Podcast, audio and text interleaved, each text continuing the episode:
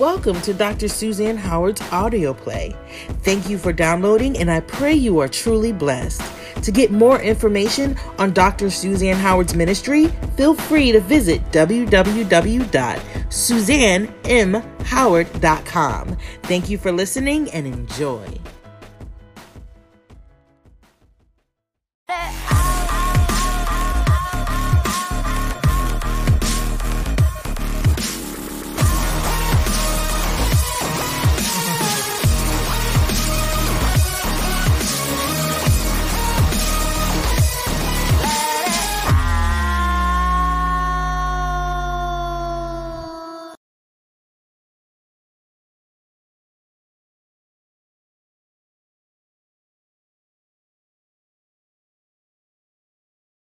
Let it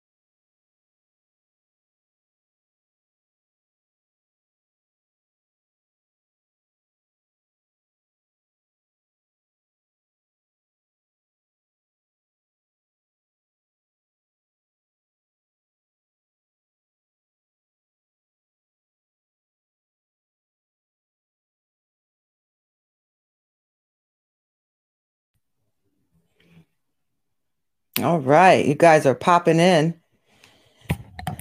Hoping you can hear me. Made some changes again, so I'm hoping that y'all can hear me. Let me go and adjust my lighting while y'all put up if you can hear me or not.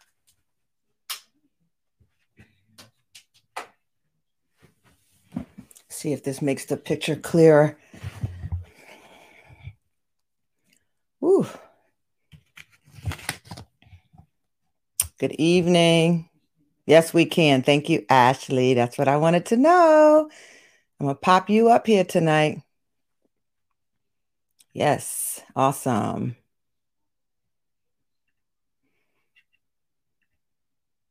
Very good. Get back up here.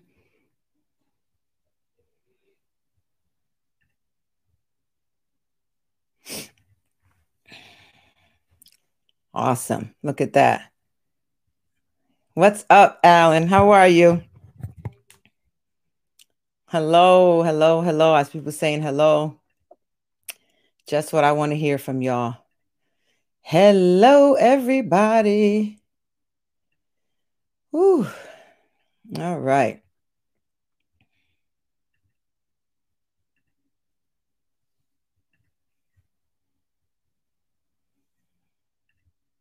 There we go. Now I can see. All right. Joe Brown, let me post you up there. What's up, Uncle Joey? Good to see you on. Cheers to you with some good old lemonade. He's the Apostles House member in Chicago. He's in Chicago. He's our online family member.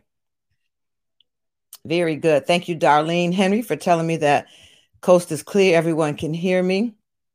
Welcome.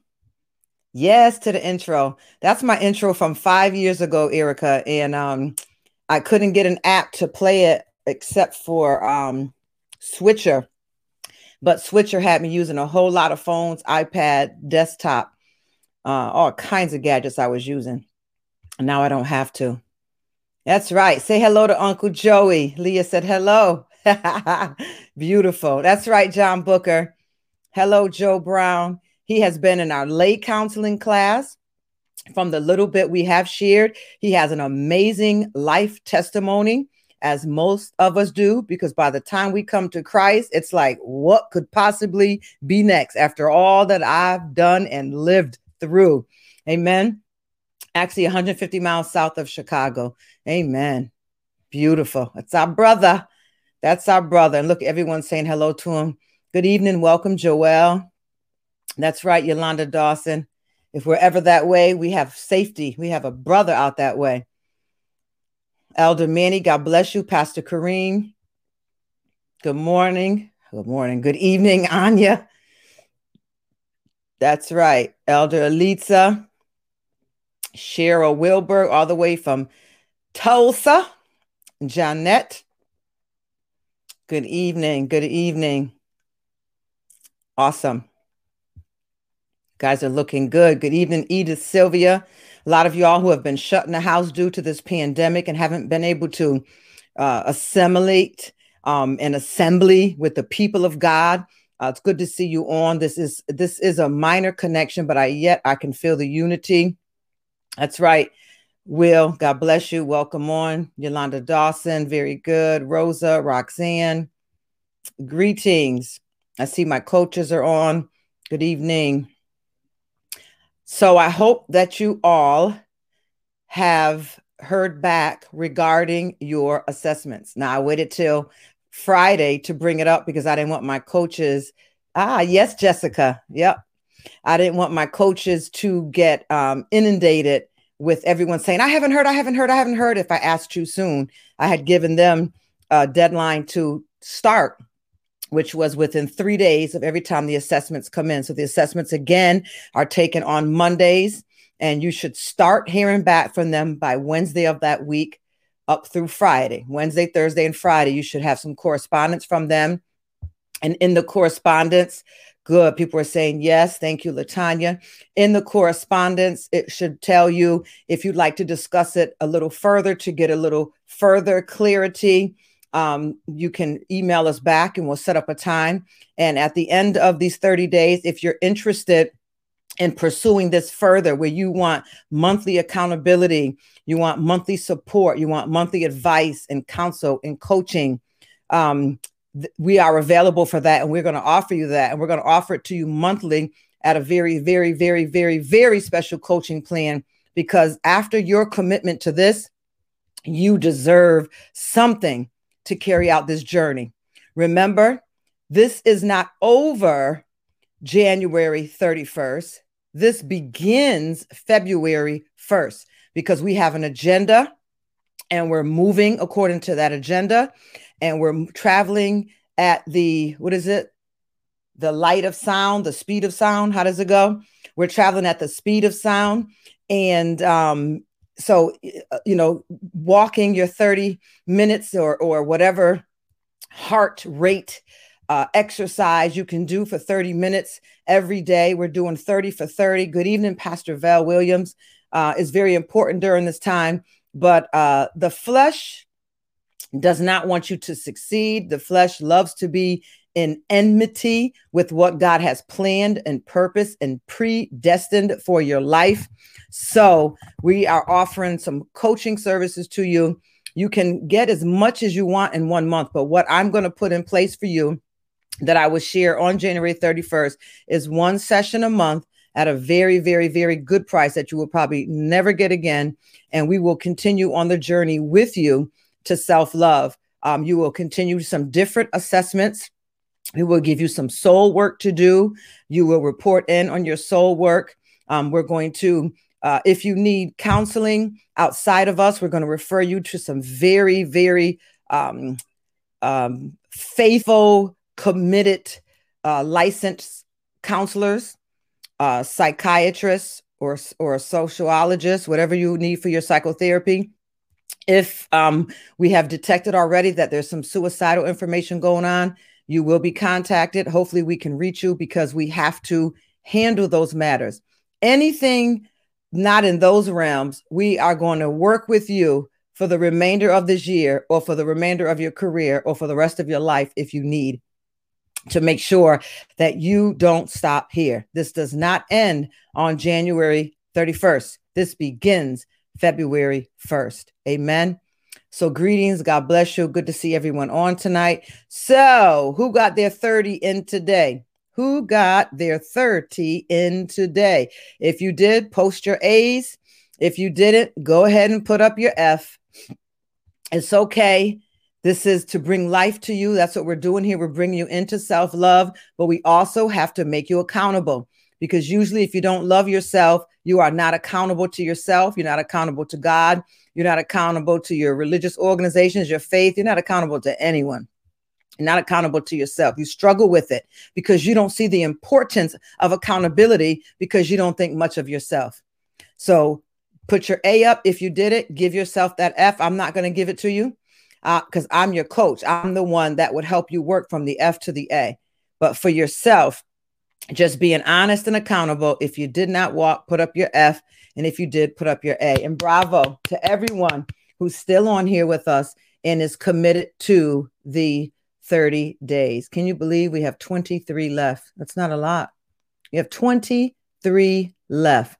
Okay, I don't see y'all posting up here anymore. It just stopped with one person. Y'all not going to be truthful tonight. We're going to get free.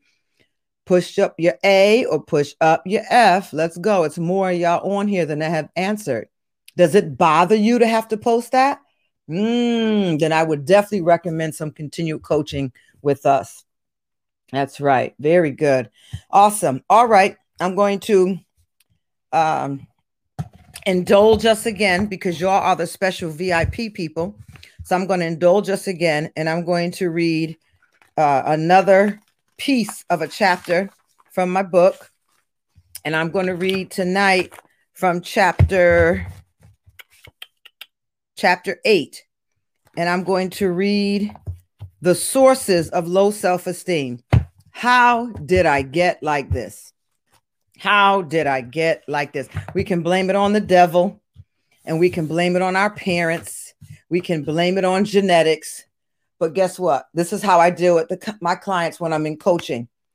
Up to 18 years of age, your parents were responsible for you. After the age of 18, you are responsible for you. So the damage is done. And though the cleanup may be on you, you still have a responsibility and accountability to yourself. So I ask the question How old are you in addition in math? If you were to take away your current age from age 18, what's that remaining number? If you're 36 and you take away 18, you have 18 years that you could have done something about what you've done what has happened to you, what was done to you, who denied you leadership, who denied you parentship, who denied you uh, training and skills and education. Get it out, get it out, get it out. But now we cannot stay there because it is no longer someone else's responsibility. Even if you did not cause this, you have a responsibility to clean it up because it's your life. Iyanla's not going to come in here and fix your life. You are going to fix your life. And prayerfully, you know the Lord Jesus Christ by the leading and guiding and intercession. And the greatest teacher of all times, the Holy Spirit, is going to lead you and guide you and love you through this season of getting your life back on track. Amen. So let me read this to you. How did I get like this? That's not part of the title, but that's what I'm entitling it tonight for us. The title is The Sources of Low Self Esteem. Number one, are you all ready? That's right, Dawn Johnson. Let me put that up there. I like that she quoted it. How did I get like this? Come on. Because tonight, if you need to blame somebody, I want you to blame them. I want you to get it out. I want you to work through forgiveness. And I want us to be able to move into the season of I'm going to clean up the mess that has been made with my life because no one is responsible to love me more than I do. No one should be expected to love me more than I do. You are not entitled to having people love you more than you love yourself. And that's why we're getting back to our health. Because if you really love you, like you say you love you, it's got to be proven on the outside for you, not for anyone else. All right. All right. Let me read this chapter. How did I get like this? Number one, disapproving authority figures. Disapproving authority figures. If you grew up hearing that whatever you did wasn't good enough, how are you supposed to grow into an adult with positive self image? If you were criticized no matter what you did or how hard you tried, it becomes difficult to feel confident and comfortable in your own skin later. The shame forced on you for perpetually failing can feel blindingly painful, even into adulthood. Number two, uninvolved or preoccupied caregivers. How did I get like this? Uninvolved or preoccupied caregivers. It's difficult to motivate yourself to want more, strive for more, and imagine that you deserve more when your parents or other primary caregivers didn't pay attention. As if your greatest achievements weren't worth noticing. This scenario often results in feeling forgotten, unacknowledged, and unimportant later. It can also leave you feeling that you are not accountable to anyone, or you may believe that no one in the here and now is concerned about your whereabouts when that's a carryover feeling from the past. Feeling unrecognized can result in the belief that you are supposed to apologize for your very existence. Hmm. Number three, how did I get like this? Number three, authority figures in conflict. Authority figures in conflict. If parents or other caregivers fight or make each other feel bad, children absorb the negative emotions and distrustful situations that they have had modeled for them. It's scary, overwhelming, and disorganizing. This experience can also occur when one parent is deeply distraught or acts predictably around the child. When you were subjected to excess conflicts between authority figures, it can feel as if you contributed to the fights or a parent's painful circumstance. Intense conflicts are experienced as extremely threatening, fear driving, and you may believe you caused it. This feeling of being tainted can be carried into adulthood. How did I get like this? Number four, bullying with unsupportive parents in your life. Bullying with unsupported parents in your life.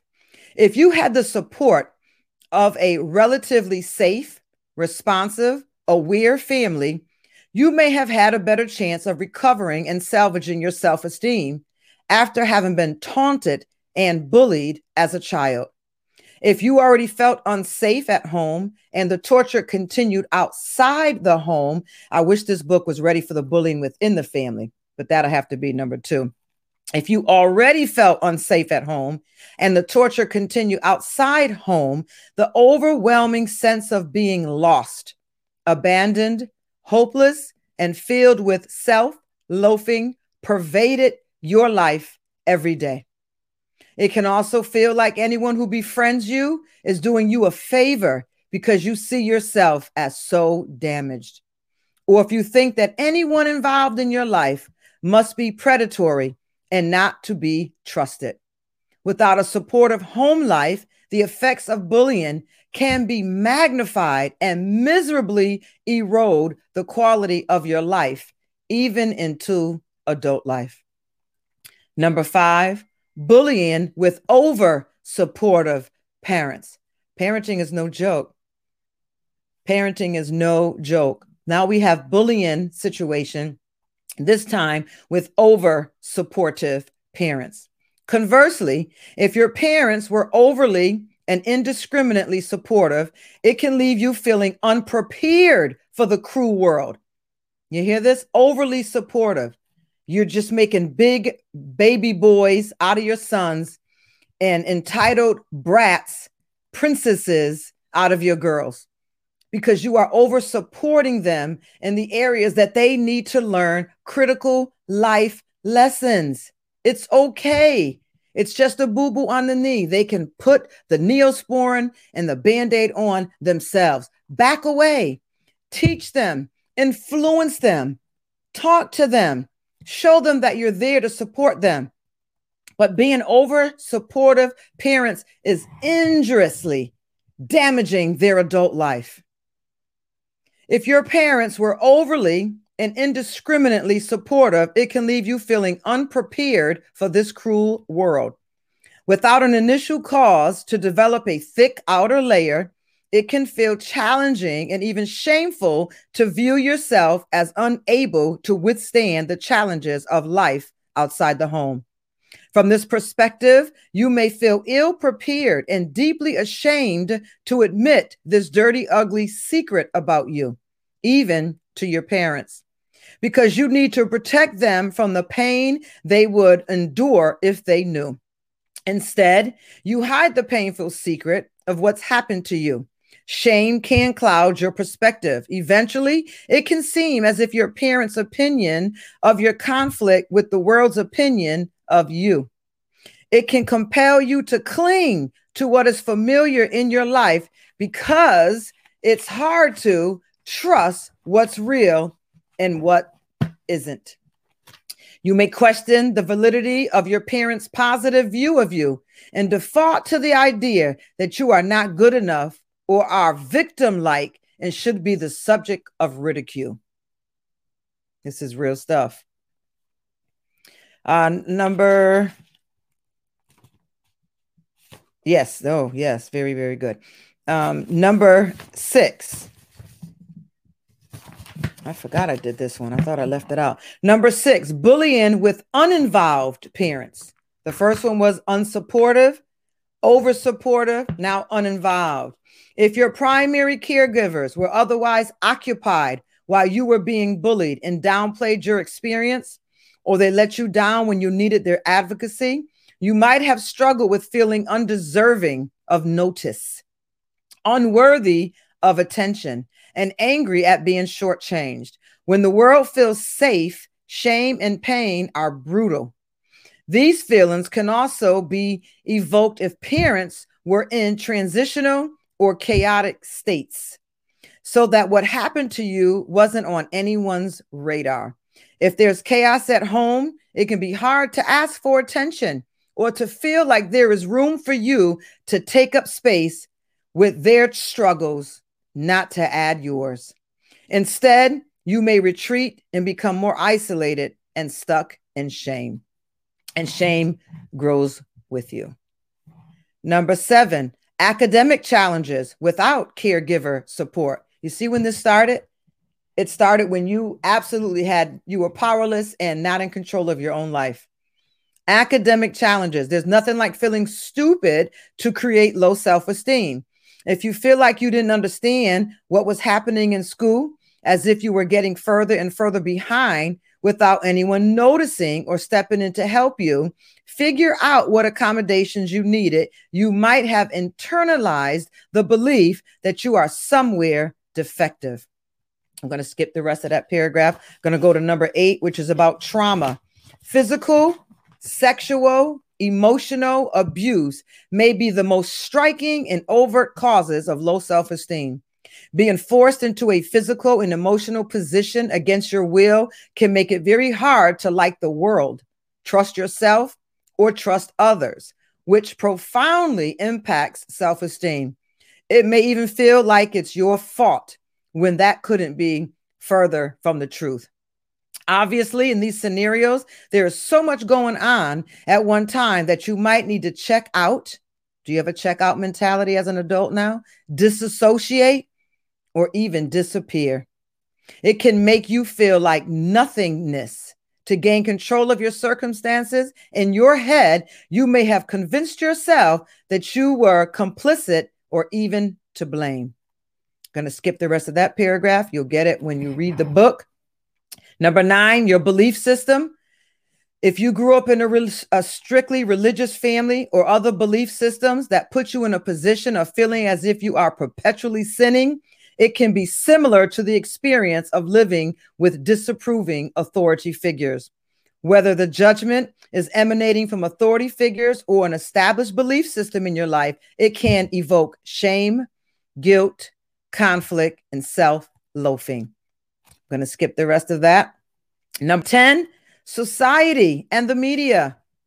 Society and the media can have a lot to do with self esteem for your children and even us as adults. It's no secret that people in media are packaged and airbrushed into unrealistic levels of beauty and thinness.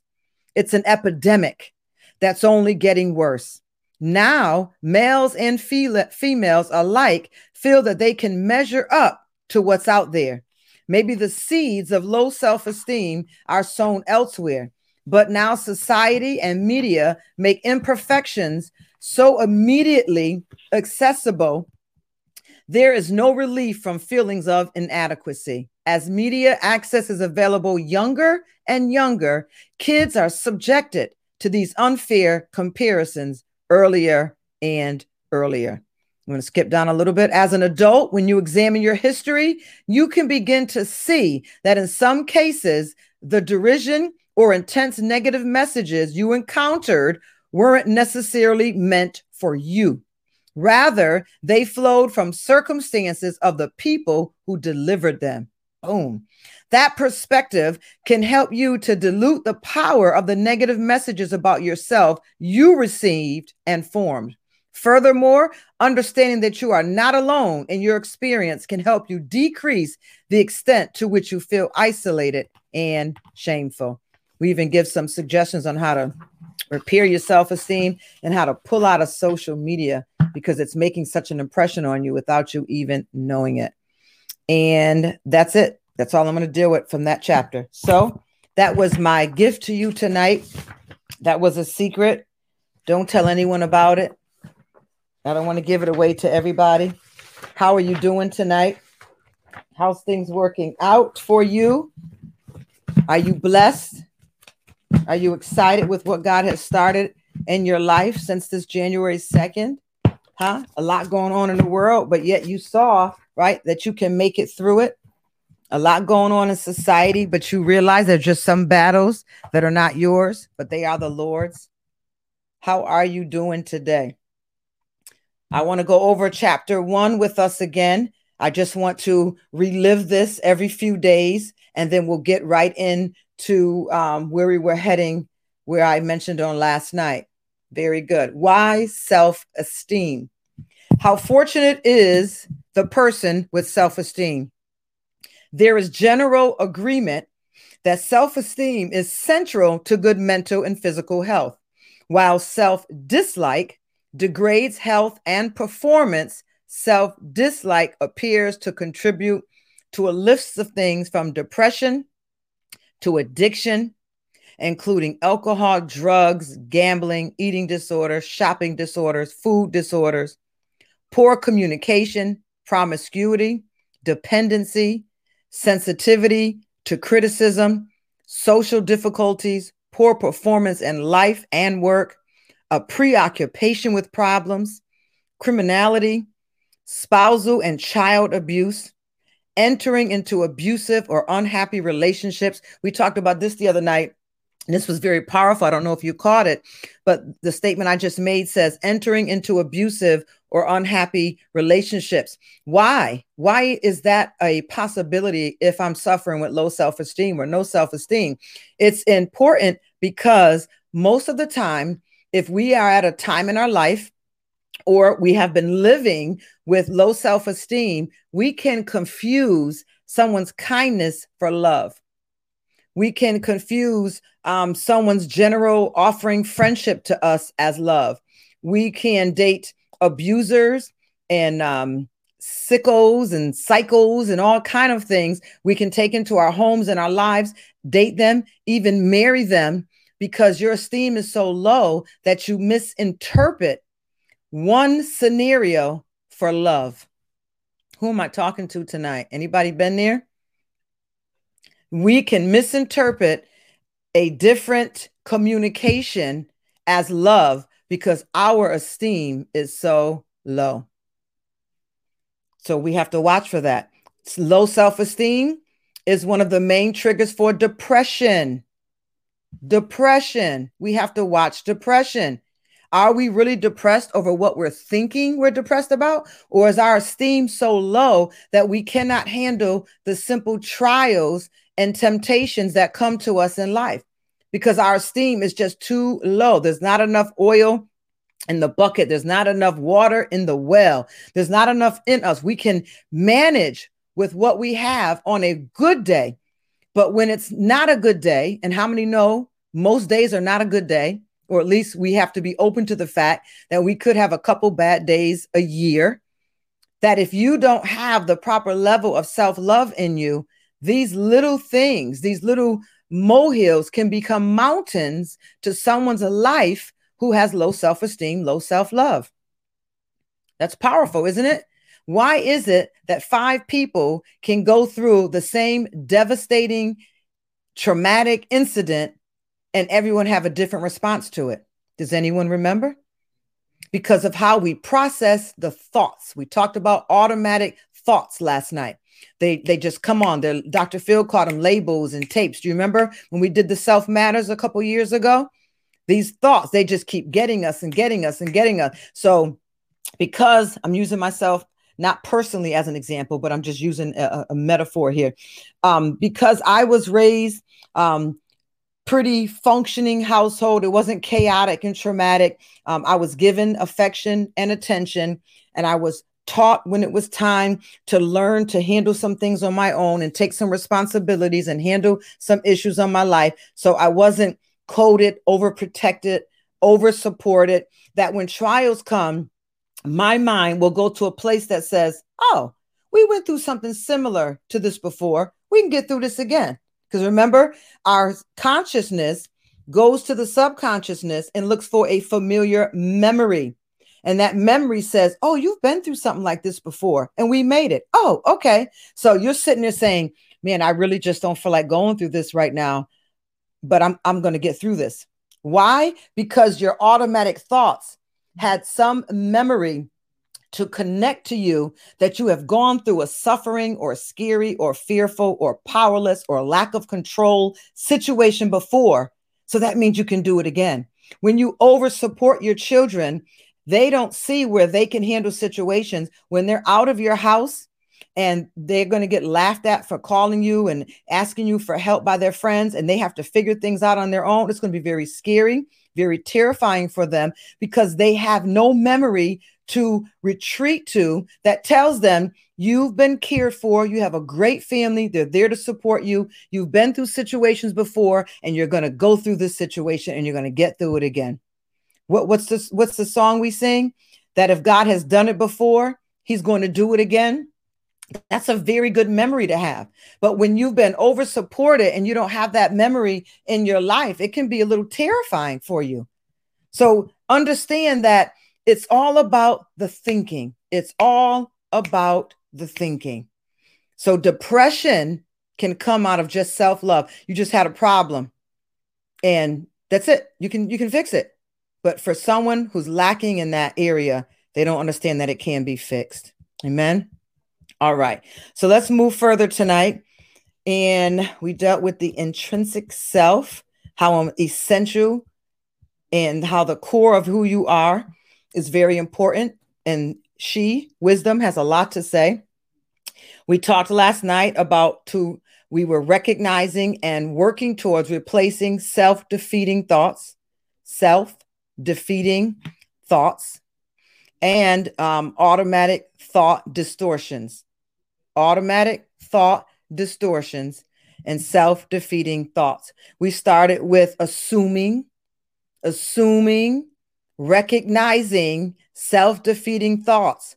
If you are an assumer, if you take the time to assume things way too often than finding out the facts, you are operating in self defeating thoughts. If you um, live in shoulds and musts and oughts, you know, I should have done this. It was my fault because I must have done this. Oh, I've I ought to have done this. If you live in that, that's another self-defeating thought. If you have the fairy tale fantasy going on for you, self defeating thoughts. Come on, say it with me. If you have the all or nothing thinking, I thought of a lot of y'all. And it's not that I don't think of myself. The, the preacher has to go through, the word goes through the preacher first. If not, you have to be reprobate. I don't know how you can bring such teaching and education to people um, or preaching through such an anointing and that two-edged sword doesn't cut through your bone and marrow you, you have to be reprobate so even though I've taught this before on a one-on-one basis and I have gone through this on my own with my coaches, it still cuts because there's always more in us that needs to be brought out. And I thought of a lot of you with this all or nothing thinking. When you fall short of your own standards, your own standards, you conclude that you are a total failure as a person. If you don't get 90 or more, you conclude that you are a failure. Self defeating thoughts, an all or nothing personality. We talked about the over generalizer. I was listening to a show today, and the little sister says, My whole family always picks on me all the time. The entire family picks on me all the time. Every one, one of them all the time over generalizing. Over generalizing. Be very careful with over generalizing. Talk it out with yourself before you go to someone. Because when you come to me, I, I don't want you to say, Well, I don't want to tell you who, then why are you telling me anything at all? because you everybody does this to me everybody in the church all of the leaders everyone in my family come on baby have a seat because this thing has gotten you so overwhelmed you are overgeneralizing and you know what's amazing? Most times when we have this this table talk together, we find out that the f- folks that are overgeneralizing, when it comes down to it, it's usually one person. And then when they really deal with the conclusion of that person, it's really them. It's something inside of them that they haven't dealt with. So this incident or this one person ends up being the straw per se that broke the camel's back. Be very careful with overgeneralizing. Journal, write it out. It wasn't everybody. It was this person and it was this situation. And I probably could have handled it differently. Um, I probably should have done something this, even though they didn't talk to me right. This conversation would never have been necessary had I done what I was supposed to do, had I been a man or a woman of my word, had I been accountable to what I had signed up for whatever the scenario can be, write it out so you can take that Google map and look at the whole earth, zoom in to a certain side of the continent, zoom in to a certain side of the globe, zoom in, end up to be in another state, zoom in again, hit that city, baby, zoom in again, hit that, that city, hit the state, then hit the city, zoom in again, and get on a street. Let, us get on the street of the situation that's taking you out because that's where you leave room for the automatic thought distortion and it takes you out. It's an enemy and it takes you out. The enemy doesn't even have to show up spiritually in our lives. You know why? Because he knows these tapes are already pre recorded in us. And just like a voicemail, Hi, sorry I'm not home. I'm the failure right now because every time I failed class when I was little, no one appreciated me and no one looked at my report cards. So every time I do something now and it's not good enough, I hear the tape from my elementary school years where I'm a loser and I'm just no good. It's an automatic tape, just like a voicemail. Watch over generalizing. We talked about labeling. Be very careful with labeling. I'm such a loser. I'm stupid. I'm dumb. I'm boring. Be very careful. Even if you th- throw it out as a joke. I know some people throw it out as a joke for conversation and they want people to say, No, you're not. No, you're not. I just kind of look at them and I size up, like, what is going on in your mind that at your age you're throwing out comments like this about yourself? Like, eh, eh, something I'm I'm not even lost in the comment that they said. I'm lost in what's behind the reasoning for saying something like that.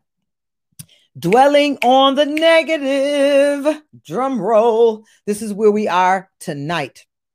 Dwelling on the negative. Are you ready? Suppose you go to a party and notice that a guest has dog poop on his shoe.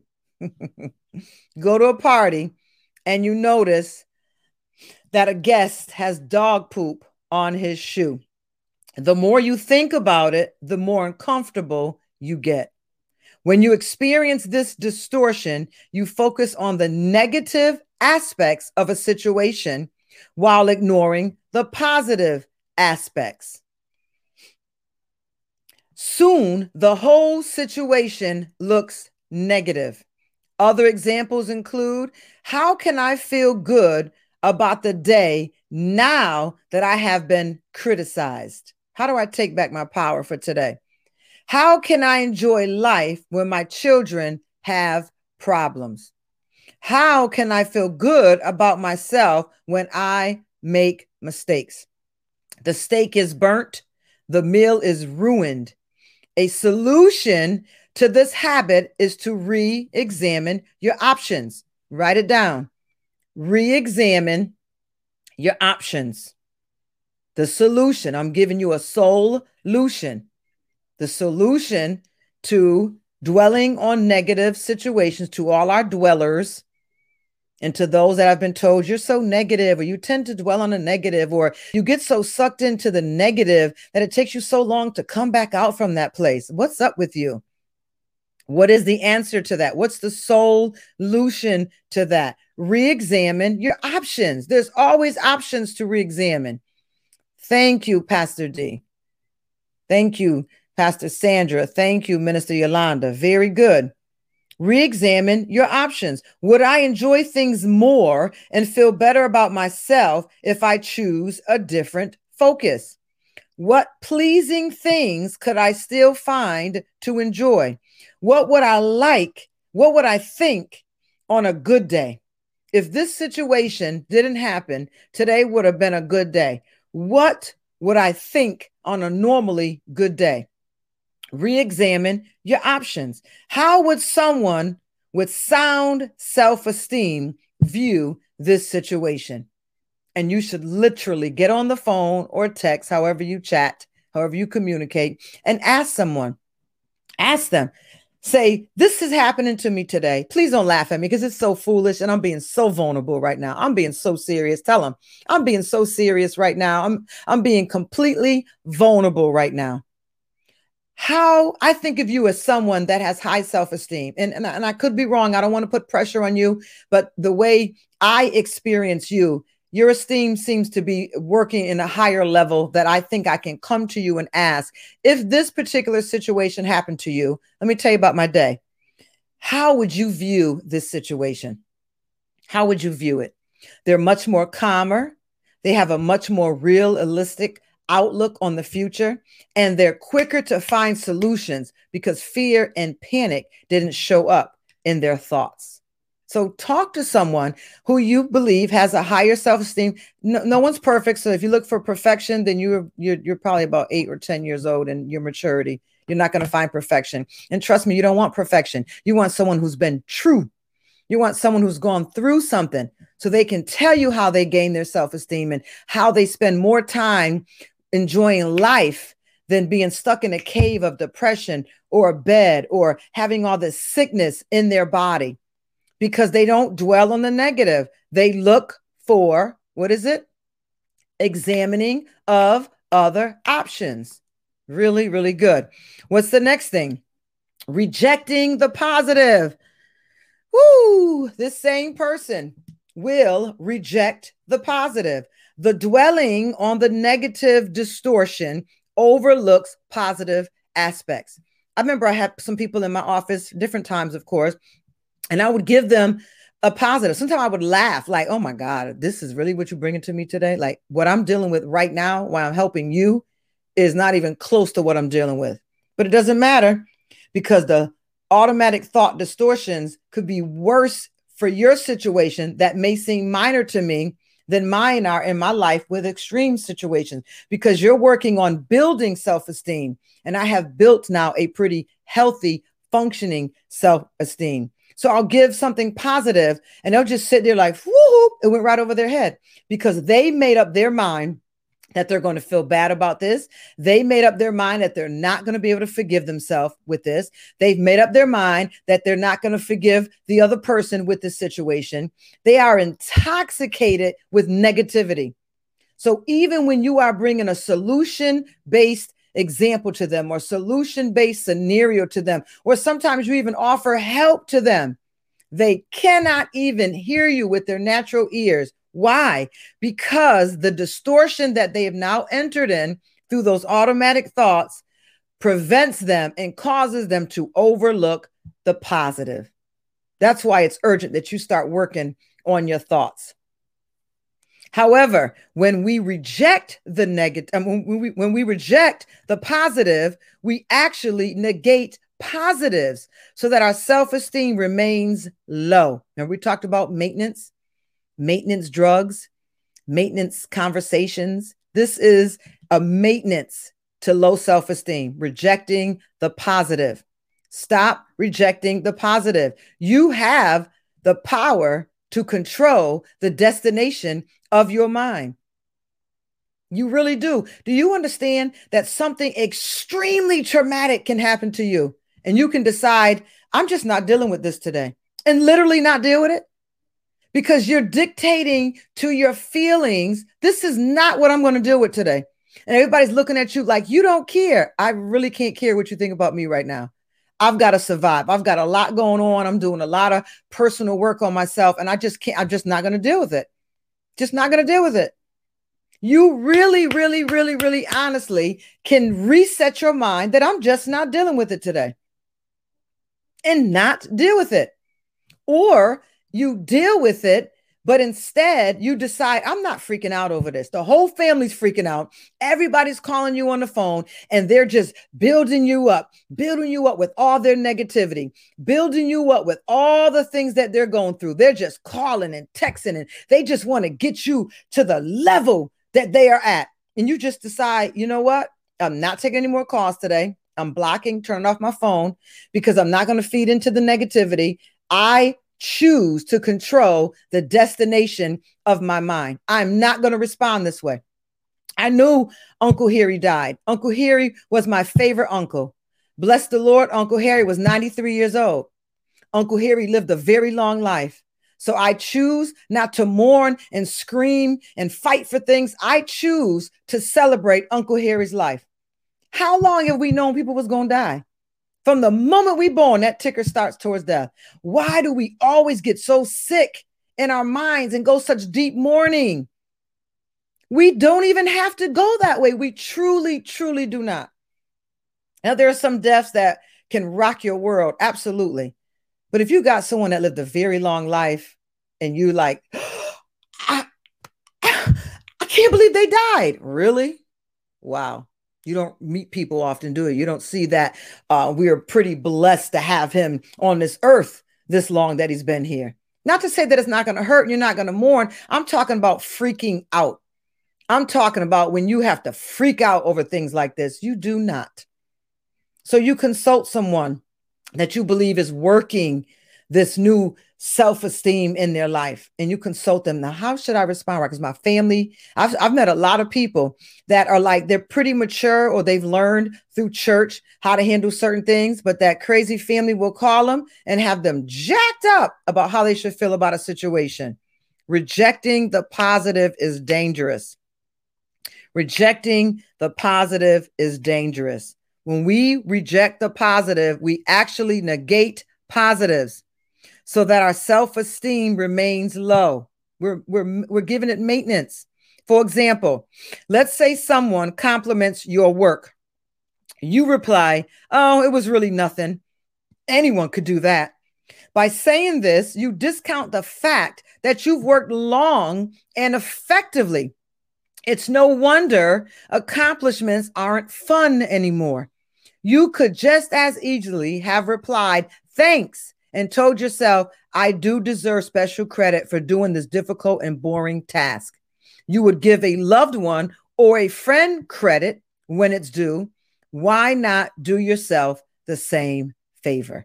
Let me tell you something religiously that we've done. You ever give someone a compliment in church, or, or, or, let's just say a church individual? Let's just not gonna say kingdom individual or saved or an apostolic, just a church individual, which means their mindset is really just on church. They haven't evolved into relationship yet.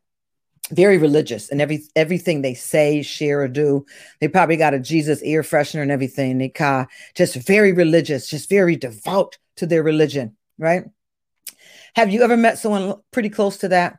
And then you give them a compliment. You say, Wow, you really blessed us today with that song. Ah, oh, don't give me the compliment. The glory goes to God.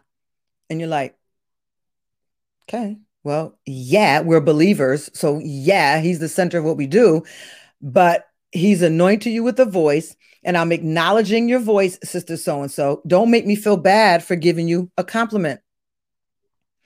Um, or you say, Hey, sister so and so, you know, thank you for doing this for me. Don't thank me, thank the Lord. All right, church people. Well, what what is this thing that God doesn't want y'all to get compliments? What what what is this thing where you know he's got to get all the credit? He's this big Oz and this narcissist where he's pulling all these levers. Give me the credit, or you're gonna go to hell for this. You know what the Holy Spirit said to me one day? When someone acknowledges something that you have done, or something that you have been gifted with, acknowledge their thank you and tell them thank you very much. Then you acknowledge me for what I've done for you. Do not dishonor someone who's taken the time to tell you they appreciate you or how great you you performed or how great you led worship today or how great the preaching or the teaching was. Super deep. Hallelujah. That's it right there. He, he, the Holy Spirit convicted me and said, Don't you do that. You make people feel bad for giving you compliments. He said, What in me does not appreciate the world giving my image a compliment? When they compliment you, if you are in me, Suzanne, they're complimenting me. The order in which we should do this is give someone a compliment, but you staying humble on it. Say, God, I thank you for anointing me with that voice. God, I thank you for anointing me to preach. God, I thank you for giving me such a gift to encourage. I thank you for giving me a pure heart that I care and I truly love about people. You don't, um, oh, God gets all the glory. Whoa, okay. Well, tell God for me because I don't have a relationship with him. I don't know where your God is. I mean, come on, y'all. This is bizarre. And you know where we get this stuff from? When you're fasting, do not tell your neighbor because he who announces his fast has already gotten it. This has nothing to do with somebody complimenting you. I'm in Christ. So everything I do, he gets the glory, but I don't need to send it back to the sender. Thank you very much. God bless you. I give the glory to God. And don't just say it. I don't even say that I give the glory to God when I have my prayer time with the Lord or my talk with Him in the morning, my meditation in the car with Him, I'll say, God, I just thank you. That compliment somebody gave me today. Whoo, my self esteem was really feeling low this last week, and my self confidence took a real big hit with this nasty thing somebody said to me. And I really needed that compliment today. And I didn't mean to steal your glory. He said, Steal my glory. My glory is in you. My glory is in my people. I made you in my image and in my likeness, and the world should compliment you. The world should be in awe. That's my curriculum when I teach on who am I. Wonderfully made mean you should awe people when you show up. I'm in the image and the likeness of God. You should be at all of me. AWW or AWE. You should be in awe of what God has given me to present to the earth. But the glory goes to God from me. Don't return a compliment to sender. It's help. It's it's hurtful. Thank you, Elder Bonner. It's hurtful. I thank you, sis. I thank you. I love the Lord. I just thank you. You know, just find a way to be normal. Find a way to just talk to people normally. And when you get into your time with God, you're like, God, I glorify you, I honor you, I bless you. But don't don't do that to people. People are they're trying to find a way to talk to you. They're trying to find a way to have conversations with you. And you know, you up there making them feel bad for giving you a compliment. Okay. We're not talking about people who need excessive compliments every time they lead in any kind of assignment because they're suffering low self esteem. We're talking about those who are rejecting the sender when God is sending people to tell you how much they see Him in you, even if they don't know it's Him. Okay. Even today, I laughed. My husband said to me, um, I don't know if it was today or yesterday. He said to me, um, You're looking really good today. You could tell that you've been getting more sleep. You're looking refreshed. And I said to him, What? And he said to me, You're looking really good today. And I looked at him, I said, I don't even have my makeup on. And right away, the, the revelation came up from these seven days. Uh, uh, uh. You acting as someone with low self esteem. He's complimenting you. He doesn't even care whether you have makeup on. To him, you look good. What is your response? Then I went over there and grabbed his little goatee and I said, Thank you, baby, for the compliment. I needed it today. I'm moving so fast with my work that I was thinking about. I didn't I went out today and ran all these errands and I forgot to put makeup on when I ran out, and that was on my mind. So when you complimented, I look nice and I responded back, but I'm not even dressed today, or I don't even have makeup on. That was the wrong thing to do. And I'm gonna get it. I'm gonna get this thing to appreciate a compliment, no matter what I feel like. Hallelujah. Hey, hallelujah. Thank you, Jesus. Come on, y'all. Thank you, Jesus. Thank you, Jesus. Thank you, Jesus. Thank you, Jesus.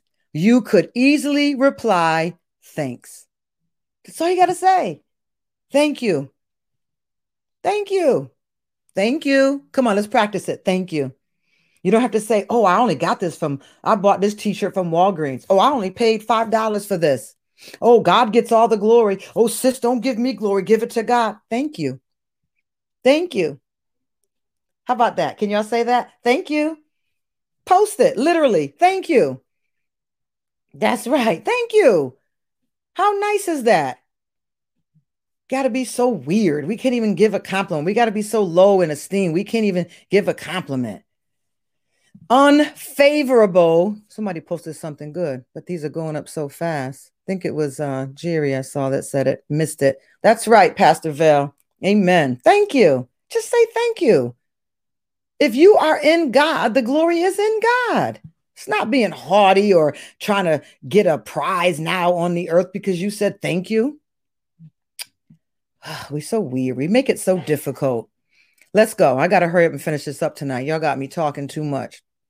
Unfavorable comparisons unfavorable comparisons. Suppose you had an unusual magnifying glass that magnified some things. Ooh, I think we do, right? I think we do.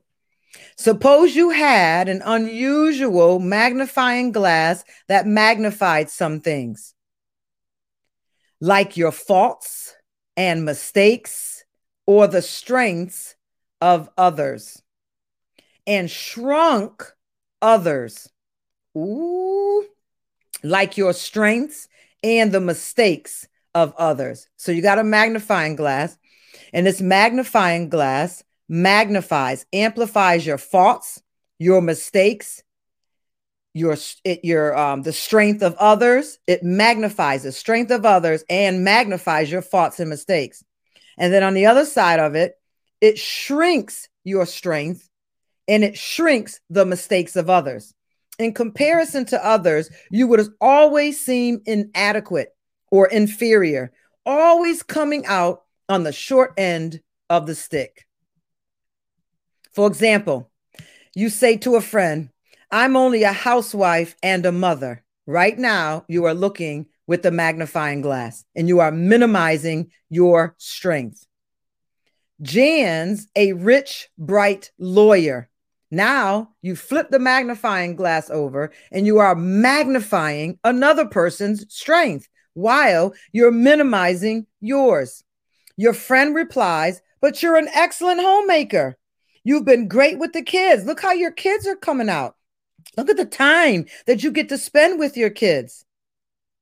Jan's an alcoholic lawyer, to which you respond, Yes, but look at the cases she's won. Now you're maximizing the cases she won.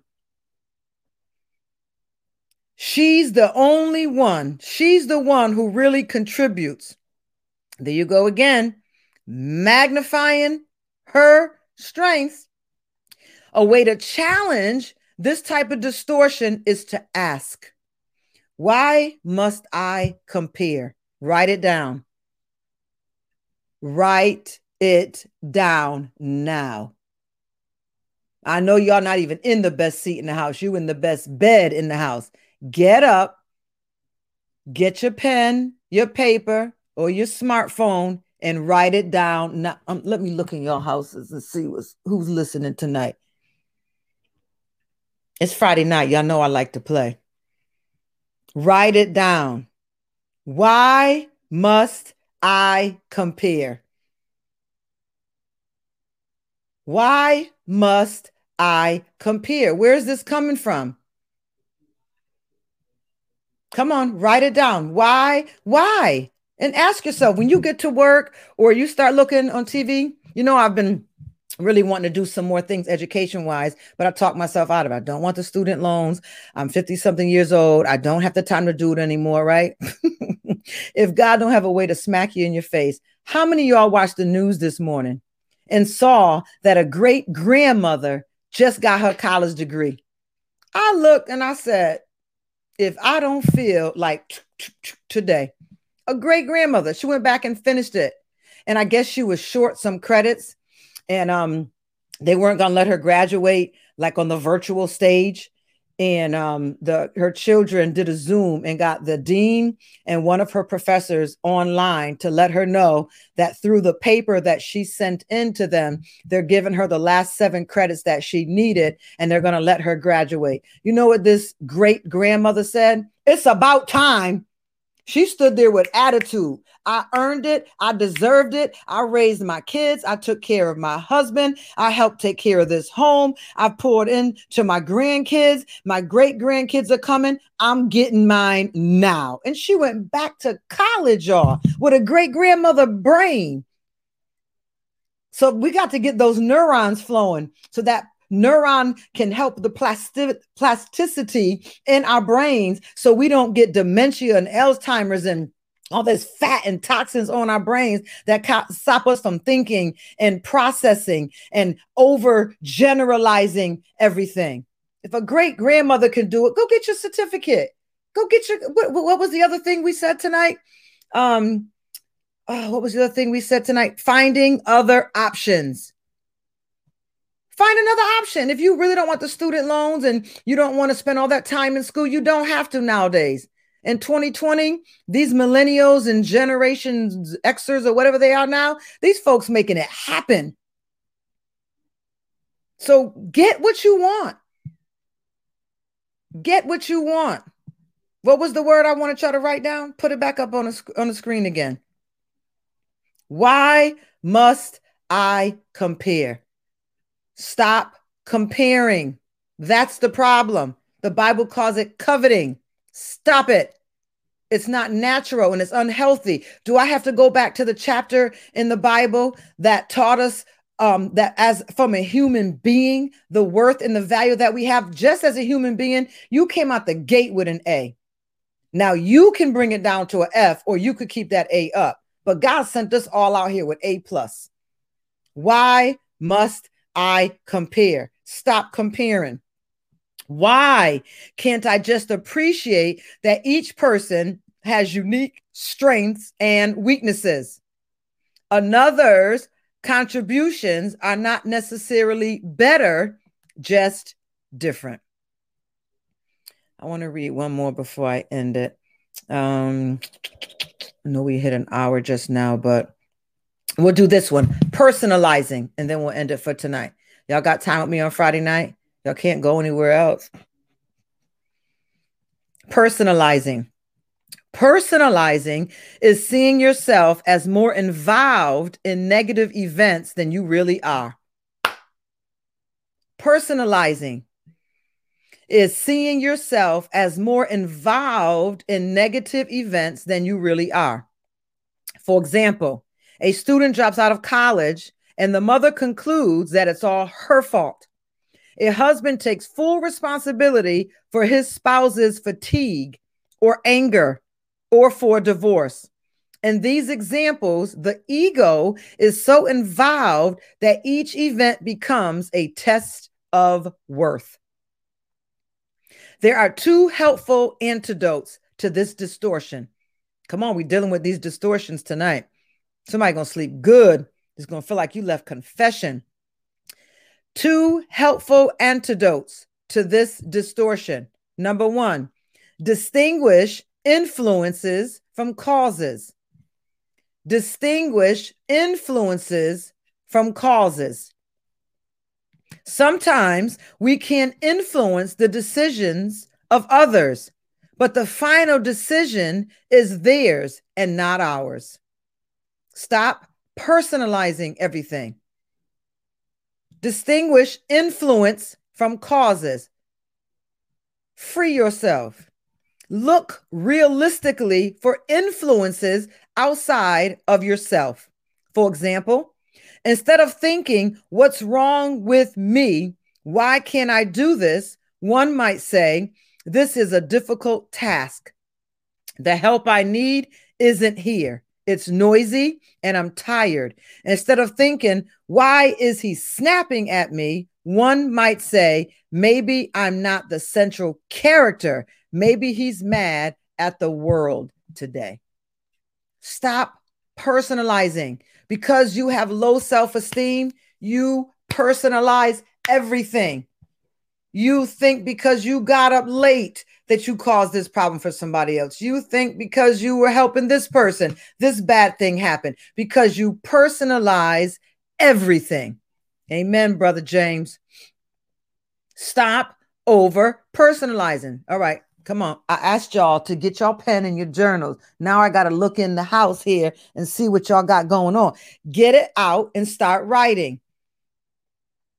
I will stop over personalizing. Stop it. You are not God. And that's why you're exhausted and you're tired and you're sick and you're overweight and we can't walk 30 minutes because we're carrying so much weight on us because we over personalize everything. God complexes in the worst way. Stop over personalizing. And then I want you to stop blaming. Stop blaming. Blaming is the opposite of personalizing. Whereas personalizing puts all the responsibility on yourself for your difficulties, blaming puts it all on something outside of yourself. Consider these examples. He makes me so mad. He makes me so mad. The same person that you told, I'll do what I want to do, and you ain't going to control me. Now all of a sudden, he makes, he makes. Do y'all hear the, the action word there? It's not even anger. He makes. She has ruined my life and my self esteem. We've all said these things, right? Sounds pretty normal. I am a loser because of my crummy childhood. I know I've sure felt that way. I sure felt that way because they had no plans for my future. They just brought me in here because my father wanted two children, and boop, here we are with no name of significance for our future, no spiritual meaning over us, brought into the world with no faith to believe in, no college fund put away, no life insurance left for us to carry out, knowing they had us when they was 40 and 60 and had to figure out all of this stuff on our own. Man, I used to say, if I could have been born to another family, where would I be? The problem with blaming, much like Catastrophizing is that it tends to make us think of ourselves as helpless and powerless. Helpless and powerless victims who are too powerless to cope. The antidote to blaming is to acknowledge outside influences, but to also take responsibility for your own welfare. Yes, his behavior was unjust and unfair. I need help with this one. But I don't have to turn bitter and cynical. I am better than that. Remember, I talked about that? I talked about that on night one that when you have a healthy self esteem, you have self respect. And when you have self respect, there's some things you will not do and will not say, even to hurt someone else as a comparative to the hurt they put on you. You just cannot do it because of the level of self respect and self love that you have for yourself. So instead, his behavior was unjust and unfair, but I don't have to turn bitter and cynical. I am better than that.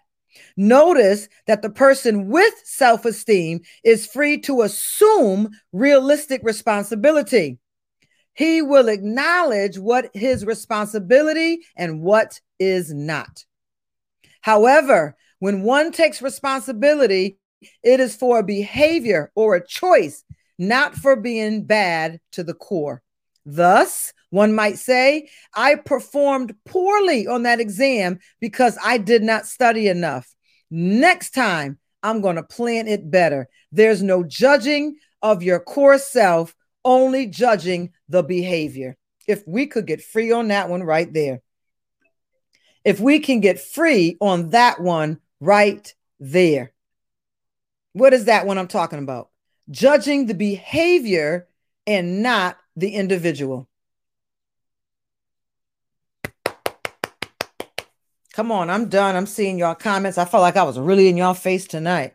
I'm leaning all in on my desk. Wow. How we doing? Only judge the behavior, not the individual. And I know when we hurt, ooh, hoo, hoo, that venom comes out and we start acting like that snake in the Garden of Eden. But as we continue to work on our self esteem, I expect you to judge yourself and to see that even though he did this, this, this, this, and he did it and he's guilty, you can choose your own behavior. And if you act like a wretched mess, then you probably, if you act like a cussing fool, then you probably, and you need to say, Ha, I didn't know that was in there. But man, he took me to the moon today, or she took me to the moon today. Now I know what I thought was dead was only dormant. Because as soon as somebody watered that thing, ooh, that old flesh rose up in me. And that cannot be a part of who I am because I can control the destination of my mind. All right, come on, lift your hands tonight. Father, we thank you for this teaching. We thank you for the leading and the guiding of your Holy Spirit. We thank you, Father, that you've had our hearts in your hands for these seven days. We ask for your will to be done, Father, that you would make us over in your glorious image where we will have the character and the personality of you, that we would love ourselves as you have told us, so that we will be better and able to love our neighbors. Father, we are praying for these next 23 days that not our will, but thy will be done. Develop us as mature individuals that are able to take compliments, that are able to stop overgeneralizing, that we're able to stop blaming. We are able to stop personalizing. We are able to stop with this comparison. We are able to stop rejecting the positive in our life. We are able to stop dwelling on the negative. I will not label my life. I will not have an all or nothing mentality. I will stop assuming. I will stop with the should haves and the would haves and the could haves. And I will erase every fairy tale fantasy from my mind in Jesus' name and I will be accountable for my actions. and I will do better because I'm on here committed and I want everything I can get from this teaching.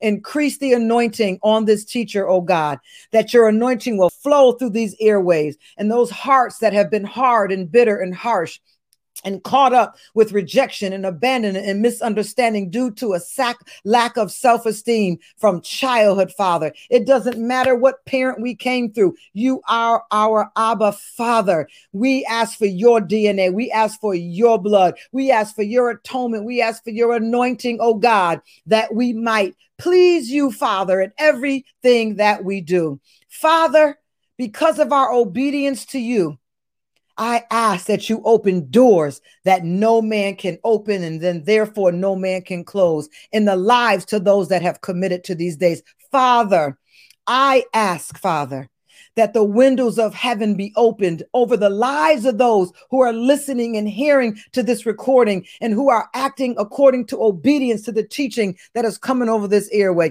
And Father, I apply the blood over each and every one today and in the future who needs a reset from the unforgiveness and pain that is in their life, from the traumas, the mismanagement of the household, the lack of leadership from the father, the lack of nurturing from the mother. God, it's your blood in us now. We are believers of Yeshua Messiah. If there's anyone on here tonight, whether tonight is uh, January 8th, 2021, or somewhere in the future, if you do not know Jesus as your Lord and Savior, I ask that you just lift your hands now and say, Father, there's no one here to walk me through this, but I believe there's something better for my life. And I believe that I came across this by divine intervention. This wasn't an incident or an accident, it wasn't by chance. That I was prophet- prophetically, strategically set up by those who have already gone before me, that have prayed for me, that others would find this recording and be free by the power and the supernatural calling that comes from God.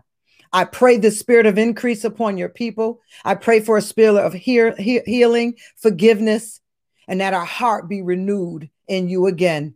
In Christ Jesus. This is your apostles' prayer, Father. In Jesus' name, amen.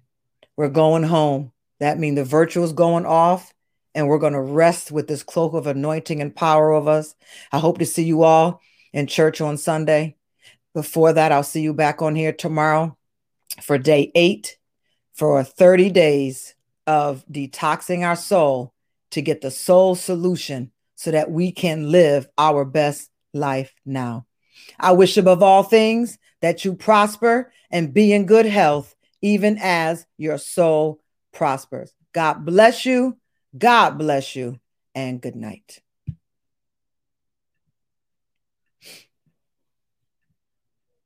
Let it out.